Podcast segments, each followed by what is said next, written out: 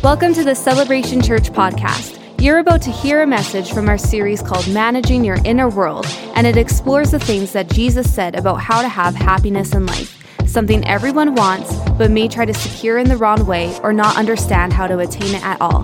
The Bible gives us clear direction on how to manage our inner world so that we can experience true happiness in life. We hope that you enjoy today's message. We started a series last week called Managing Your Inner World, and uh, it's, it's based off of uh, the Sermon on the Mount. And Jesus was really addressing the fact and that in life there's many things that go on circumstantially that we can't change, that they're in the past or, or could even be in the present, and uh, there may not be a lot that can be done about it, but that we can always deal with what's going on inside of us. And often it's what's going on inside of us that makes all the difference in how we handle what goes on circumstantially throughout our lives. And I believe that's a lot of why Jesus took this time to focus on what true happiness is as he goes through and blessed this and blessed is that. And, and what's that all about? Well, that word blessing basically means to be happy. And Jesus is saying, listen, if you want to be happy, you got to deal with your inner world that it's not going to be about having everything perfect and everything just set and fixing every problem that goes on in your life. It is going to be about the person that you become and what God does in your life. And so that's that's the series we started today when we're talking about receiving comfort. You know, everybody receives or, or experiences rather losses in their life, and those losses can range from the loss of a loved one to, uh, you know, in life or, or pain of other kinds of losses. Even our hopes and dreams, when they come to a halt, there's a, a sense of, of mourning that we had an expectation for something and now, you know, that hasn't worked out maybe for us.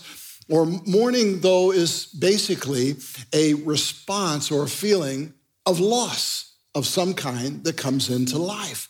And what God promises us in these times is found in Matthew chapter 5 and verse 4, where he says, Blessed are those who mourn, for they shall be comforted.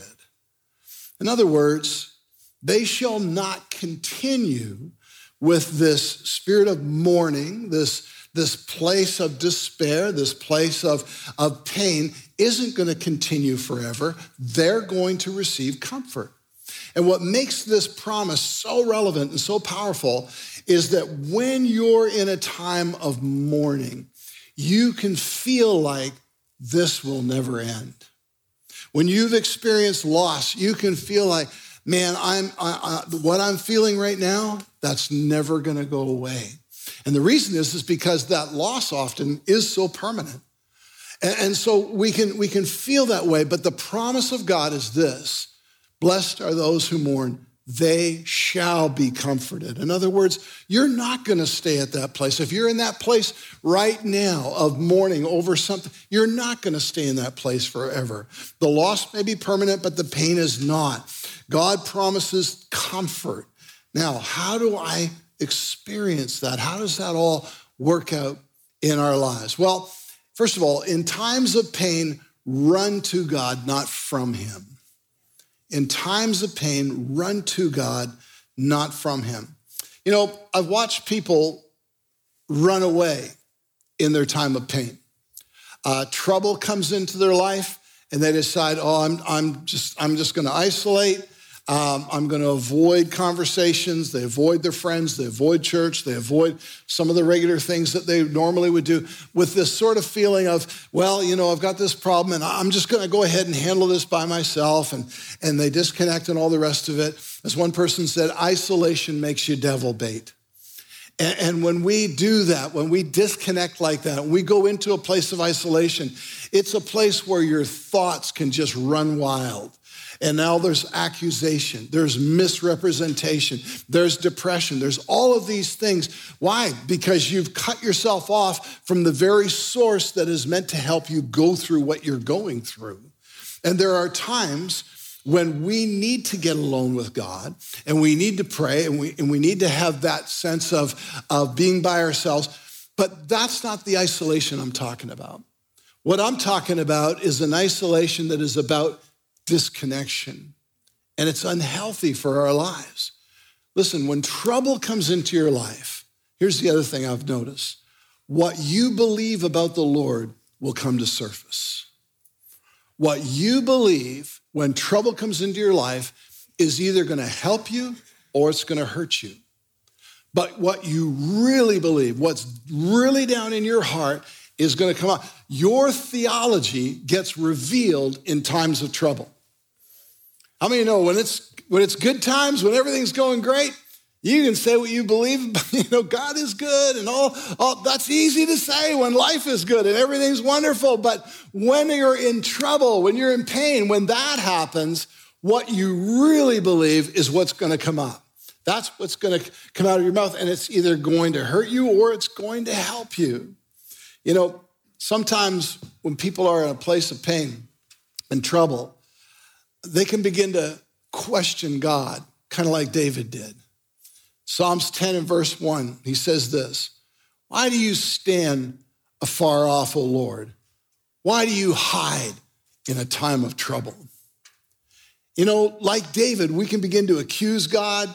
You know, we can even get angry at God. We can blame the Lord for our troubles and, and, and think, well, God, you know, you say you're loving, but that's not what I'm experiencing right now. And, and we can begin to see God as the one who even uh, fails us or who might even be the source of our trouble. Uh, you know, th- this is sometimes where people's thoughts can go. This is where David's thoughts were going in this moment.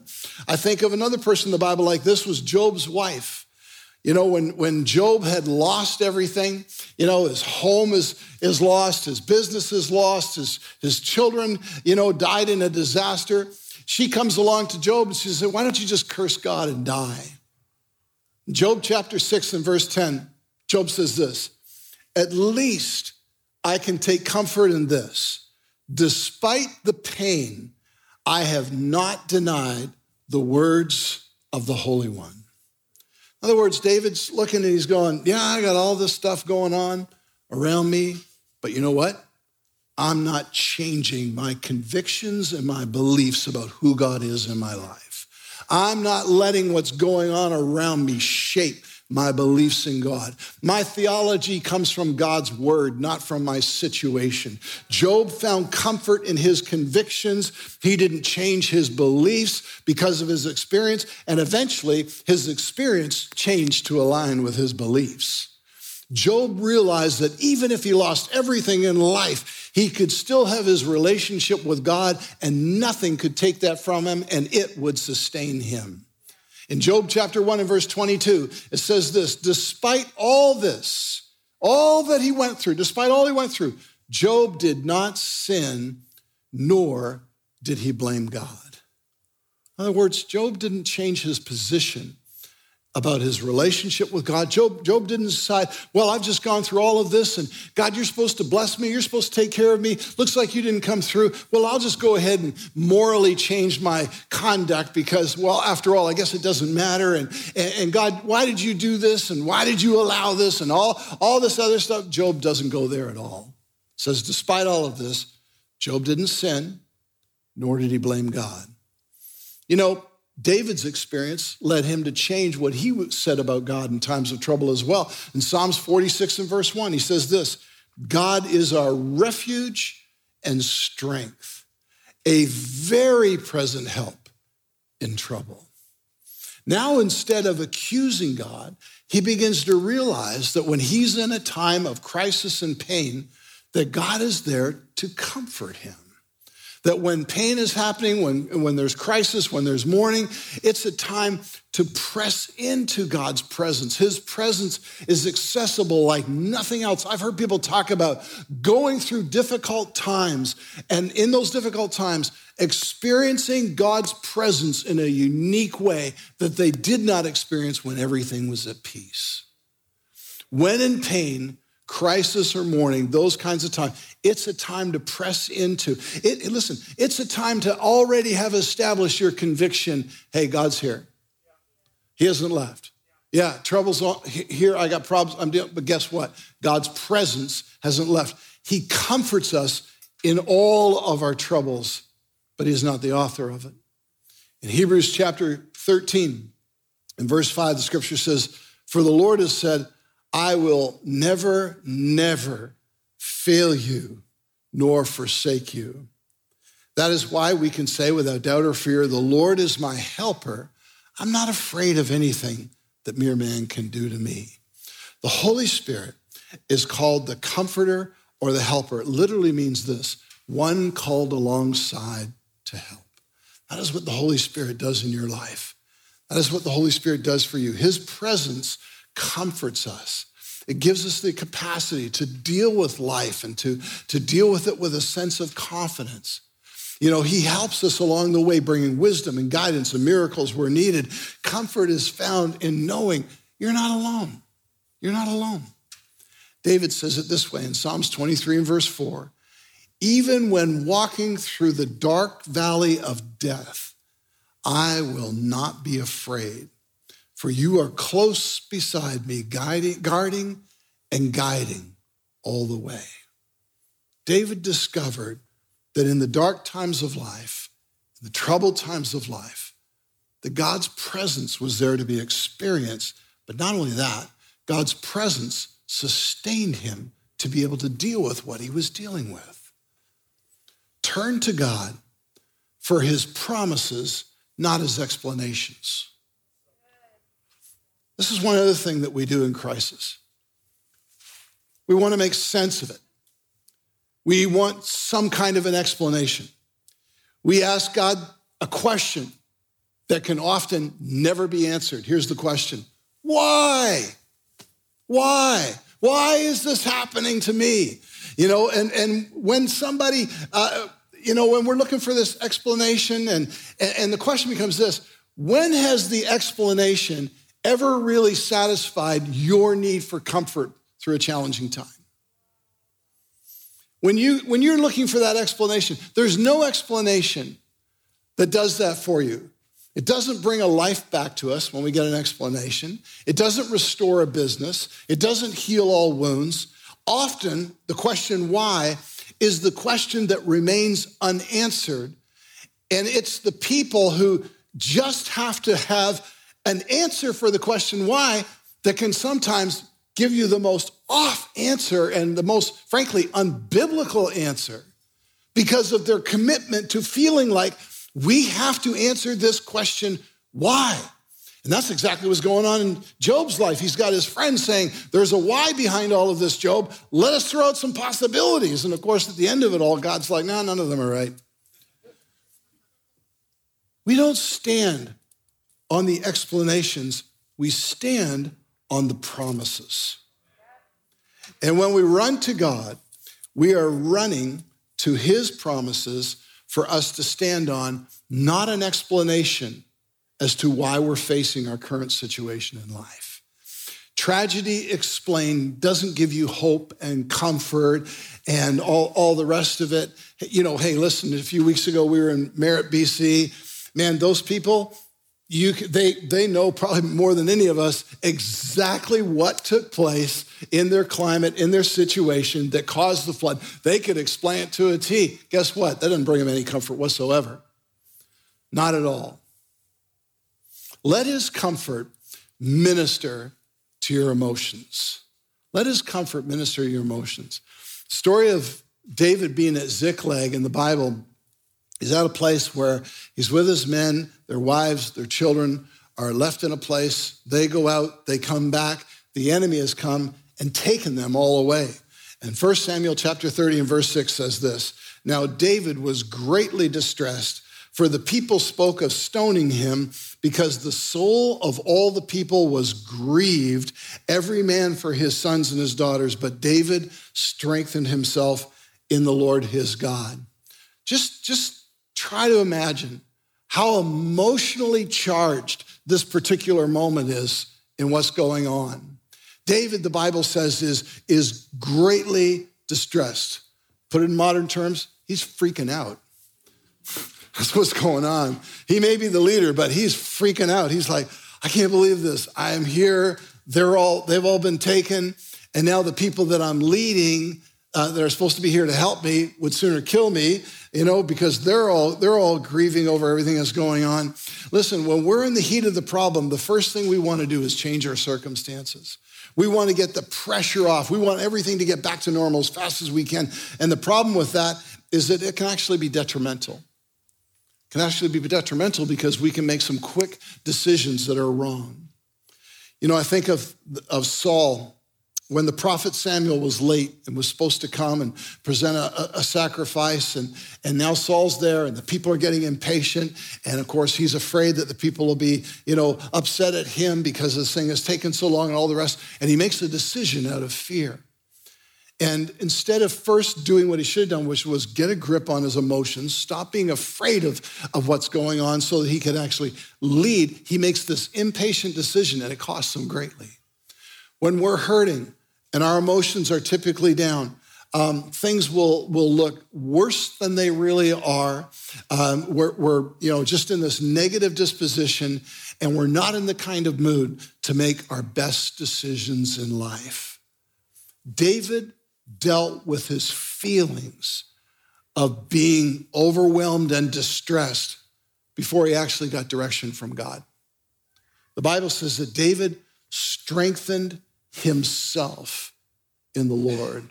I don't, it doesn't give details as to what that looks like, but somehow David just kind of got with God in a moment and was able to snap out of being freaked out, be able to be in a place of strength to go, okay, God, you've got an answer for this. You never failed me. You are my ever present help in time of trouble. Come on, I believe David prayed his own scriptures and, uh, and just started thinking about, okay, this is who God is in my life. I don't need to be freaked out right now. God's got an answer. Lord, help me lead these people. And, and, and then he gets the solution. He leads them. He doesn't get stoned. All the rest of it, everything turns around. But the first thing he did is he dealt with his emotions to get grounded, to get strengthened in the Lord. David dealt with his feelings of distress before he even sought God for direction.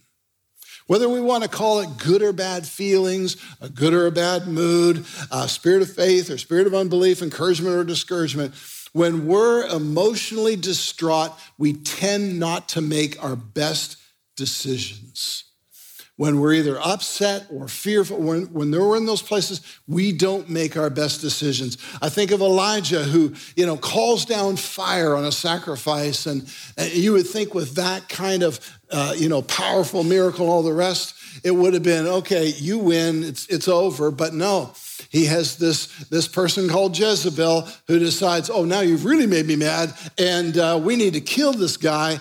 And here he is now, he runs he hides in a cave. And what does he do in, in this emotionally charged time? He prays something really, really smart that I'm sure you've prayed at some point in your life Lord, kill me. That's a solution to being stressed out. That's a solution to being chased after this miracle. Not the smartest prayer in his life. The rule of thumb is this avoid making major life altering decisions when you're emotionally distraught. You, you, deal with the emotions first. You're not at a place to make those decisions because the focus of the moment will be simply to find peace and to get out of the stress. You won't make the wisest choices. When you're down, your perspective gets clouded with negativity. I think of the spies that Moses sent in, and uh, you know, 10 of them, are, they see the enemy, they see the problem, they're overwhelmed by it, they're, they're just totally negative, all the rest of it. Two of them, they go in, they're full of faith, they see the promises. They don't have an explanation for how they're going to win this war, but they see the promises of God. They know God's on their side. They have an expectation for a great outcome, all the rest of it. But those 10 negative ones end up just exaggerating everything in their head that they saw. Their report was exaggerated, all the rest of it. And you know, when, when we have a bad day, we have something that doesn't go, go well, our tendency, because of our emotional condition, will be to go there as well. You can have a bad day at work and, and then you'll say things, you don't really mean them, but, but they're coming out of how you feel in the moment. You know, you come home, you had a bad day at work. Oh, I hate my job. Yeah, that's the one that you did four years of education in order to get, and you loved it for the, you know, oh, I hate my job. This is terrible. I want to quit. Or you have that, that car trouble and, and, and the bill comes in and it's like a $500, you know, repair bill, and you're like, oh, this car is so frustrating. I need to sell it so I can get a $500 a month payment. any rate, um, moving right along. I don't get a lot of amens from the car dealers on that one. But a, a negative attitude will tend towards exaggeration. And we need to deal with our feelings so that we can be truthful and constructive. You know, the other two spies, you know, they're going up to take in the land. They're, they're full of faith, they're full of expectation. They just see possibilities. They have hope for a great future. They're walking in obedience to God, but also in trust towards God. And, and they could, they're looking at the same situation with a completely different perspective than the other 10. What you see is governed by the emotions you look through. And looking through your pain can cloud judgment. Take time to get past the pain. Take time to minister to the emotions. Let God comfort you so that you can make your best decisions. Here's another thought about the comfort of the morning, and that is this. A lot of times when, when God comforts those who are mourning, he does it through other people. That it's not, it's not like a, so how do I say it? a disconnected sort of just spiritual experience it's not always like that. I'm not saying that doesn't happen, but I am saying a lot of times the comfort comes through other people. God uses other people to minister his, his comfort in, into our lives. So let's talk about being an instrument of comfort to others. 2 Corinthians chapter 1 and verse 3 says, Praise be to the God and Father of our Lord Jesus Christ, the Father of compassion, the God of all comfort Okay, scripture's acknowledging God, He's the God of all comfort, who comforts us in all of our troubles. Now look at this so that we can comfort those in any trouble with the comfort we ourselves receive from God. God's saying, hey, listen, I comfort you, but guess what? I also want to use you to bring comfort into the lives of others. Your comfort is only magnified by the fact that God is going to use it to comfort others through you. Now, there are many different kinds of losses that bring about a sense of mourning into a person's life. It can be the loss of, of opportunity that someone was looking forward to, the loss of a business, the loss of relationship that just became distant, or, or mourning the loss of even how things used to be, all, all these sorts of things. But the greatest loss is always the loss of a loved one that brings about that sense of mourning.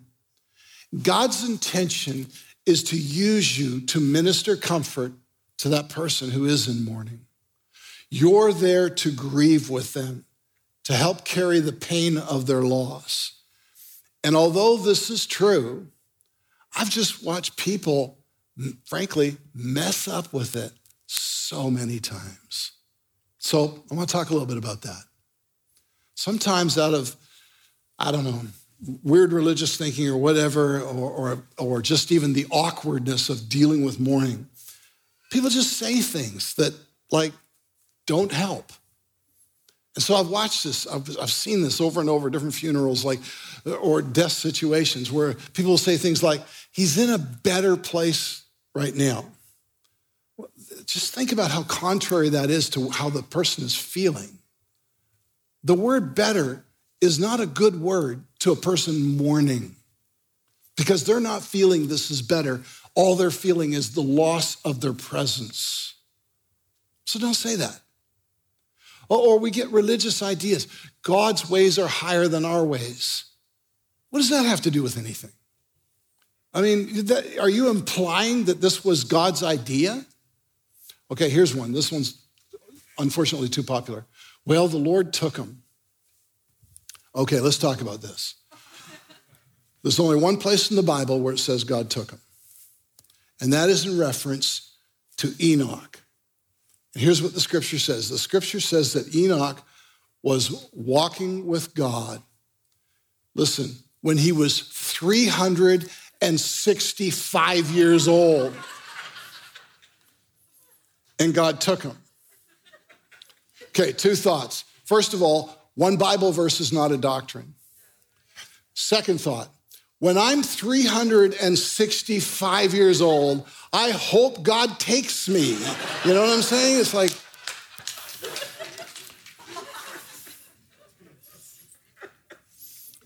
people say things like, well, God knows what he's doing, as if this is his will, or God has a reason, as if God was the reason, or, oh, there's a reason for, for everything. Well, you know what? Chaos is sometimes a reason. But the leaning into an explanation is not comfort. Well, well, we don't know what he did to deserve this. Well, that, that's like the worst. And of course, that's where Job's friends were at. Listen, bad theology is a terrible comforter. Bad theology is a terrible comfort. What we're doing is we're looking at death like it's a problem to solve or a mystery to understand and explain. Death is not a problem to solve, it's an experience to mourn. In fact, mourning isn't a problem to solve either. It's part of the emotional recovery of the experience of loss. The other thing we do is we try to get the mourning over with. We, we look at it like, okay, this, this, person is down and, and, and you know, they're, they're obviously, you know, in a sad place and, and maybe there's even tears and all the rest. So, so we feel like somehow we got to fix this. But that's not what we're supposed to do. We're, we're just uncomfortable with this person maybe being in this place. And, and, so we're like, okay, I need to make this comfortable for myself. Well, you just made it about you. That's, that's not helpful. The truth is that experiencing God's comfort can actually even happen over a period of time where they might, I've heard people talk about this, where they've experienced that sense of mourning and then a sense of God's comfort and, and have it come and go in waves until they felt like it was fully processed for their life. So the idea that it's something we should try to sort of shut down as quickly as we can is just not the way to process it. Okay, how then should we comfort those who mourn? Well, let's look at Jesus, for example. When his friend Lazarus died and the sisters were in mourning, Jesus showed up he heard what they had to say. And then the shortest verse in the Bible happens where it says this Jesus wept. Jesus wept. What should we do? What should we do? Well, we should show up. We should show up. Your presence in those moments in somebody's life mean volumes just the fact that you show up. We should listen. And by the way, just listen. Get, get comfortable with the reality of sitting in silence with somebody. Ooh, it's awkward. We even have a word for it. We call it, you know, that, that awkward silence. That's, we kind of put those words together all the time. Oh, there was that awkward dead air moment. Well, when somebody's mourning, um, it may feel awkward to you. It's not awkward to them. Just listen, sit in silence. Don't explain or solve anything. Be quiet. Show empathy connect with their feelings. That's what Jesus, Bible says Jesus wept. He was connecting with how they felt in that moment. But eh, eh, so connect with their feelings, but don't say, I know how you feel. Don't put a measurement on it like that. Just empathize with the fact that they're hurting and let them know, I'm sorry you're feeling what you're feeling right now. And here's the last, last thought, and that is this serve them. Don't ask. Don't, don't say anything I can do. Don't, don't ask that question. Just serve them. Find something you can do. Bring food, cut grass, shovel the driveway. Hopefully, you don't do both in the same week. It's Alberta. I got to cover the bases here. Find a way to serve. Just do something and you'll comfort those in mourning. Okay, last part before we wrap up. Find freedom from a heavy heart. To talk about this, this last area of comfort before we wrap up.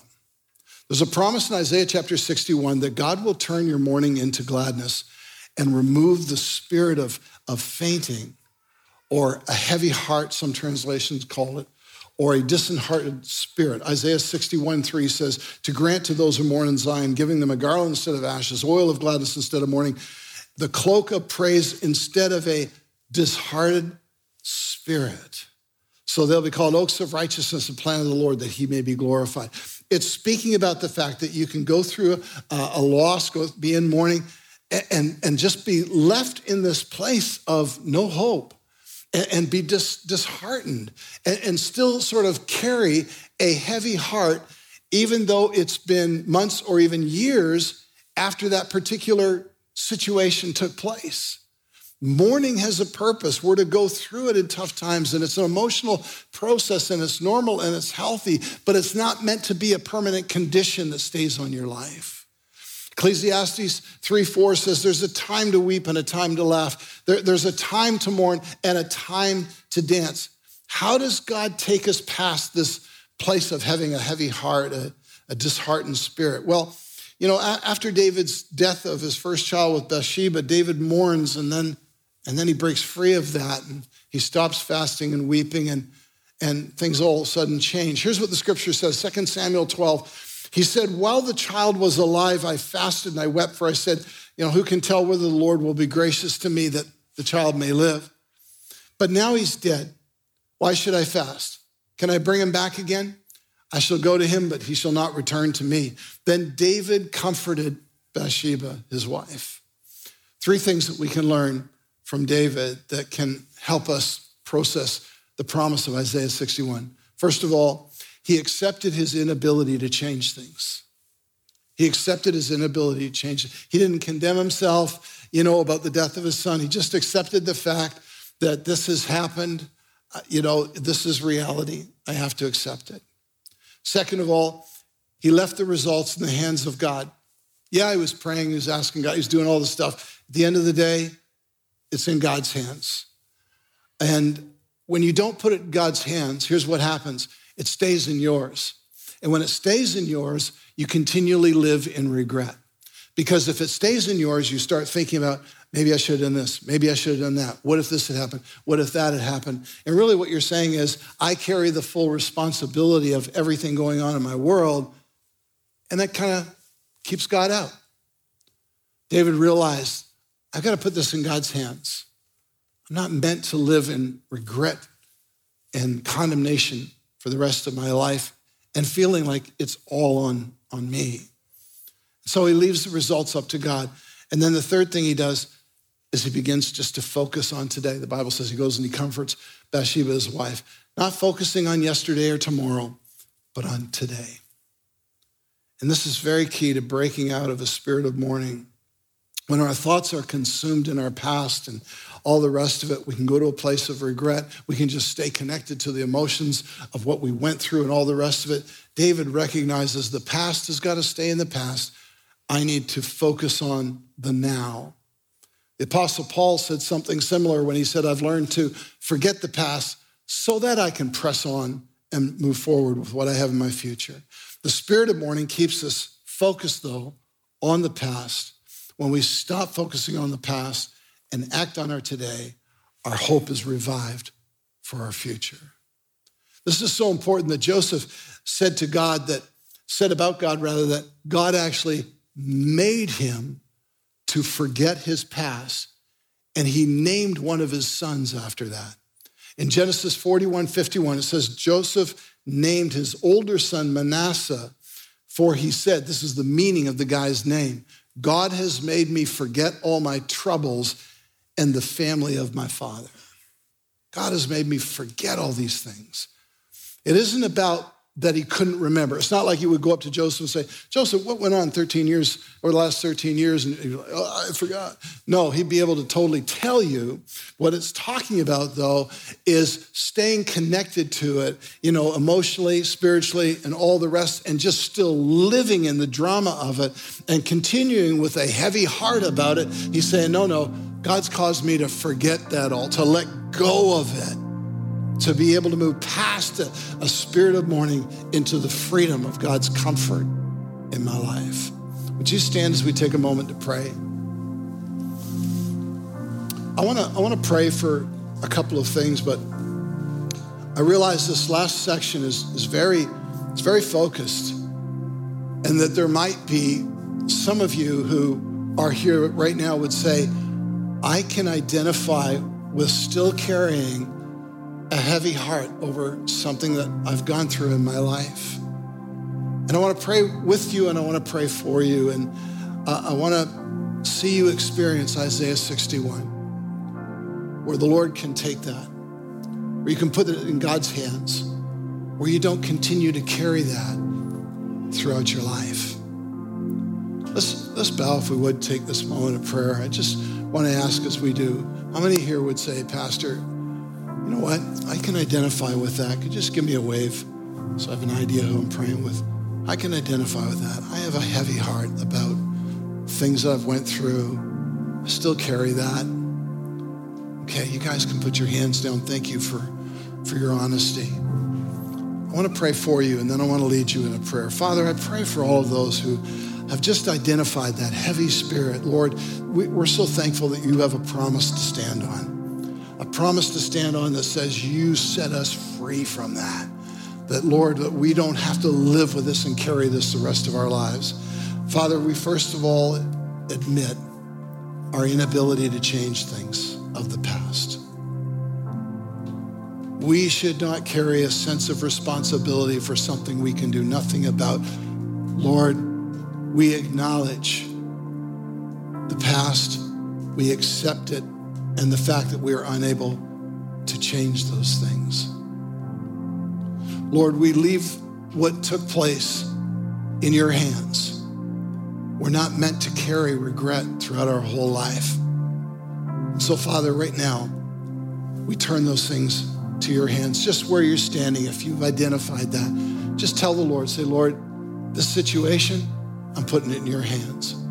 Lord, what happened here, I'm putting it in your hands. Lord, the pain I went through, I'm putting that in your hands. You're not meant to carry it. God will take it from you if you'll give it to him. Lord, we're leaving the results up to you. And now, Heavenly Father, we turn our attention off of what's taken place and put it on today. We can't do anything about our yesterday. Tomorrow's not here yet, but we can do something about our today. In Jesus' name. Would you pray with me? Lord Jesus, I let go of this heavy heart. I thank you for your promise in Isaiah 61 of filling my life with joy and gladness in Jesus' name. Thank you for your freedom.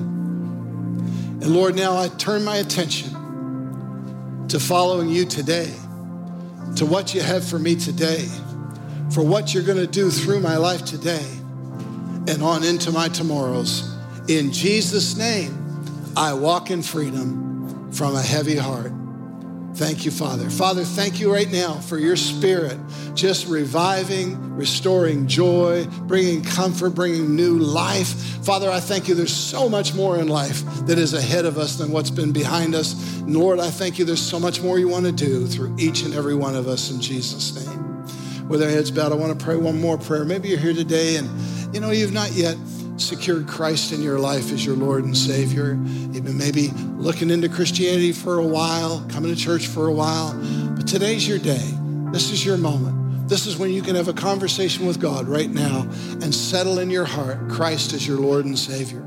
Maybe some time ago you prayed and gave your life to Christ, but you know right now you've just been walking at a distance, that you really haven't been pursuing Him, you haven't been living it out. Why don't you get a fresh start? Why don't you get a new beginning right now by praying with us and, to, and choosing to say, I'm going to follow Jesus. I'm going to set it right for what God has for me. I'm not going to live my life without knowing the Savior. Would you pray with us right now if that's you? We're all going to pray this together, and those online, we invite you to pray with us as well. Lord Jesus, I thank you that you died on the cross to pay for the sins of the world, and that includes me. I ask you to forgive my past. I invite you into my life. I confess you as my Lord and my Savior, and I'm going to follow you with all of my heart. In Jesus' name, amen. Amen. Thanks for listening to our message today from our series, Managing Your Inner World. If you're wanting to know more about Celebration Church, or if you would like to partner with us financially, you can visit our website at celebrationedmonton.com. You can follow us on our Instagram and our Facebook at Celebration EDM to connect with us. Join us next week to hear another great message from our series, Managing Your Inner World.